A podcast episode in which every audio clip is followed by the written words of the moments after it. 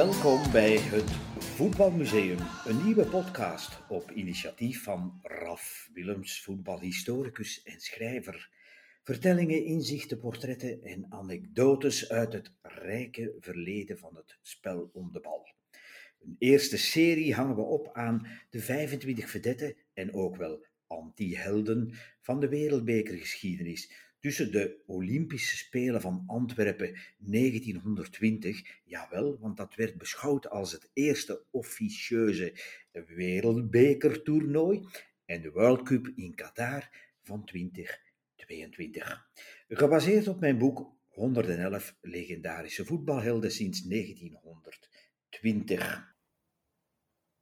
Welkom bij aflevering 5 en die behandelt Moacir Nascimento Barbosa, de bedroefde Braziliaanse doelman van de Wereldbeker 1950. Zijn referentiewedstrijd, al is die in dit geval bijzonder tragisch te noemen, is meteen de laatste partij van die Wereldbeker in eigen land in het Maracanã-stadion van Rio de Janeiro voor een toeschouwersrecord van 199.000 op 16 juli 1950. De partij tussen Brazilië en Uruguay met name. En die eindigde op 1-2.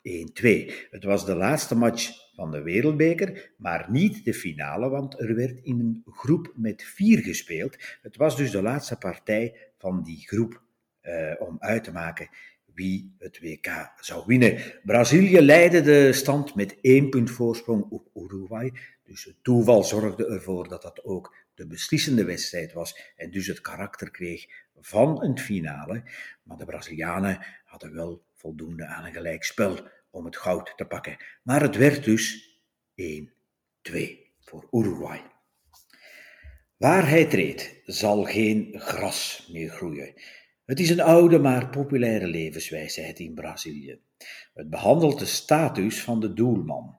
Geen Braziliaanse jongen kiest immers op jonge leeftijd uit vrije wil voor het keeper. De doelman is rechteloos in de swingende Latijns-Amerikaanse voetbalcultuur. Hij is de kluns, de klos, de klucht. Het reglement gebiedt nu eenmaal dat het hoogste spelvermaak, het scoren, door een houten klaas in het doel moet worden verhinderd. De Europese kunst van het keeper wordt in Zuid-Amerika op hoon onthaald. Keeper speelde nooit een rol in Latijnse landenteams en vooral niet in Brazilië. De Brazilianen besteden alleen aandacht aan hun aanvallers. Eén man trachtte dit hardnekkige vooroordeel te doorbreken en wilde dit beeld corrigeren. Zijn naam is Barbosa. Moashir Nascimento Barbosa.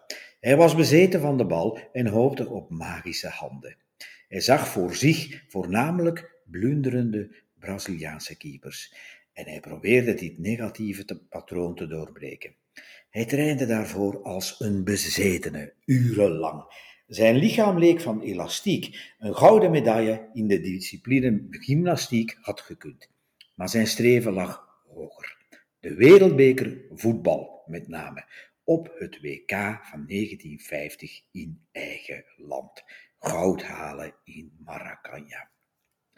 Barbosa is afkomstig van Campinas in de staat São Paulo.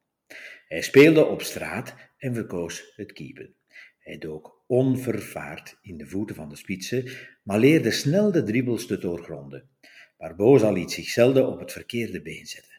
Die wijsheid van de straat bezorgde hem een extra inzicht, de ontmaskering van de schijnbeweging. Vooral bij strafschoppen. Hij blufte de penaltytrapper af. Hij was niet het type van de Sphinx. Met zijn 1,75 meter imponeerde hij evenmin in het luchtruim. Hij rekende wel op zijn reflexen, zijn snelheid en zijn emotie. Van Sao Paulo vertrok hij naar Rio de Janeiro. Hij koos voor Vasco da Gama, de club van de Portugese migranten en historisch gezien de nummer 4 van Rio, na Fluminense, Flamengo en Botafogo. Onder Barbosa klom Vasco naar de top. Tussen 1906 en 1944 won Vasco drie keer de titel van de deelstaat Rio de Janeiro, dat is het belangrijkste kampioenschap van Brazilië.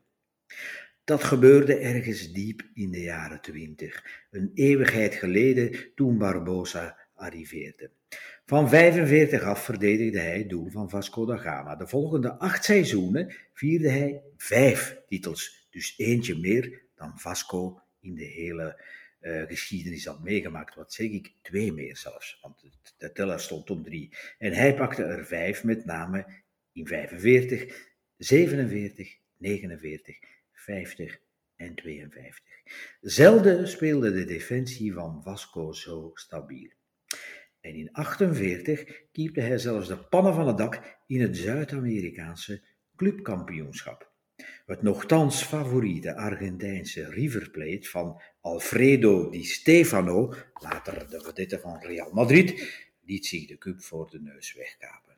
Barbosa gaf zich slechts drie keer gewonnen in zes wedstrijden. De Braziliaanse bondscoach kon de donkere doelman niet langer negeren. In 48 liep de eerste selectie binnen tegen Uruguay. Barbosa hield stand tegen de sterkere Celestes. In 1949 volgde het eerste grote evenement. Brazilië organiseerde de 22e editie van het Zuid-Amerikaanse landenkampioenschap, de Copa America. De laatste Braziliaanse overwinning dateerde van 27 jaar geleden in 1922. Barbosa zorgde voor vertrouwen en rust in het verdedigende compartiment. Hij zette zijn defensie met veel overredingskracht op de juiste wijze neer en plukte autoritair de weinige ballen voor de neus van de vijand weg. Amper zeven tegengoals in zeven wedstrijden. Brazilië won overtuigend de titel. Barbosa maakte zich op om de eerste gekleurde topkeeper uit de wereldgeschiedenis te worden. Hij zou in de voetsporen treden van illustere Europese voorgangers als de Spanjaard Zamora, de Tsjech Planica en de Italiaan Combi. Uiteindelijk bood Zuid-Amerika een volwaardige tegenpoel in het edele keepersambacht. Het leven van Barbosa liep Zowel Brazilië als Vasco da Gama bracht hij de noodzakelijke soliditeit bij. Het WK in eigen land moest en zou de hoogste bekroning brengen. Het wereldpodium wenkte voor de kleine keeper uit de sloppenwijken van Sao Paulo. Barbosa toonde zijn autoriteit in het vernieuwde Maracanã-stadion. Tegen Zwitserland 2-2 en Joegoslavië 2-0 sleurde hij zijn, zijn team door de moeilijkste momenten. Brazilië was outstanding tegen Zweden 7-1 en Spanje 6-1, zodat de laatste wedstrijd tegen Uruguay een formaliteit leek. Het ging dus enkel om een punt. De Braziliaanse arrogantie kon de twijfel echter niet volledig verbergen. Barbosa, amper aan de slag in de vorige partijen tegen Zweden en Spanje, hield zijn elftal bij de les voor de pauze. Brazilië viel aan, maar Uruguay counterde gevat tot drie, vier keer toe, levensgevaarlijk zelfs. Maar Barbosa stond pal. In de 47e minuut brak Friatcha de Braziliaanse bal. Het feest op de tribunes was al begonnen. Maar Schiaffino scoorde voor Uruguay op de 66e minuut uit het niets de gelijkmaker. Barbosa stond volledig machteloos. Maar een gelijkspel volstond dus voor Brazilië. Het goud was nog altijd voor de geel-groene Canaries. Tot in de dramatische 79e minuut. Toen sloeg het noodlot toe. Barbosa verwachtte een voorzet van Gigia en liet de kleine ruimte aan de linkerhoek open. Een berekend risico was het. Alleen een balkunstenaar kon dit benutten. De toets van Gigia was echter zo superieur dat ze in het net eindigde.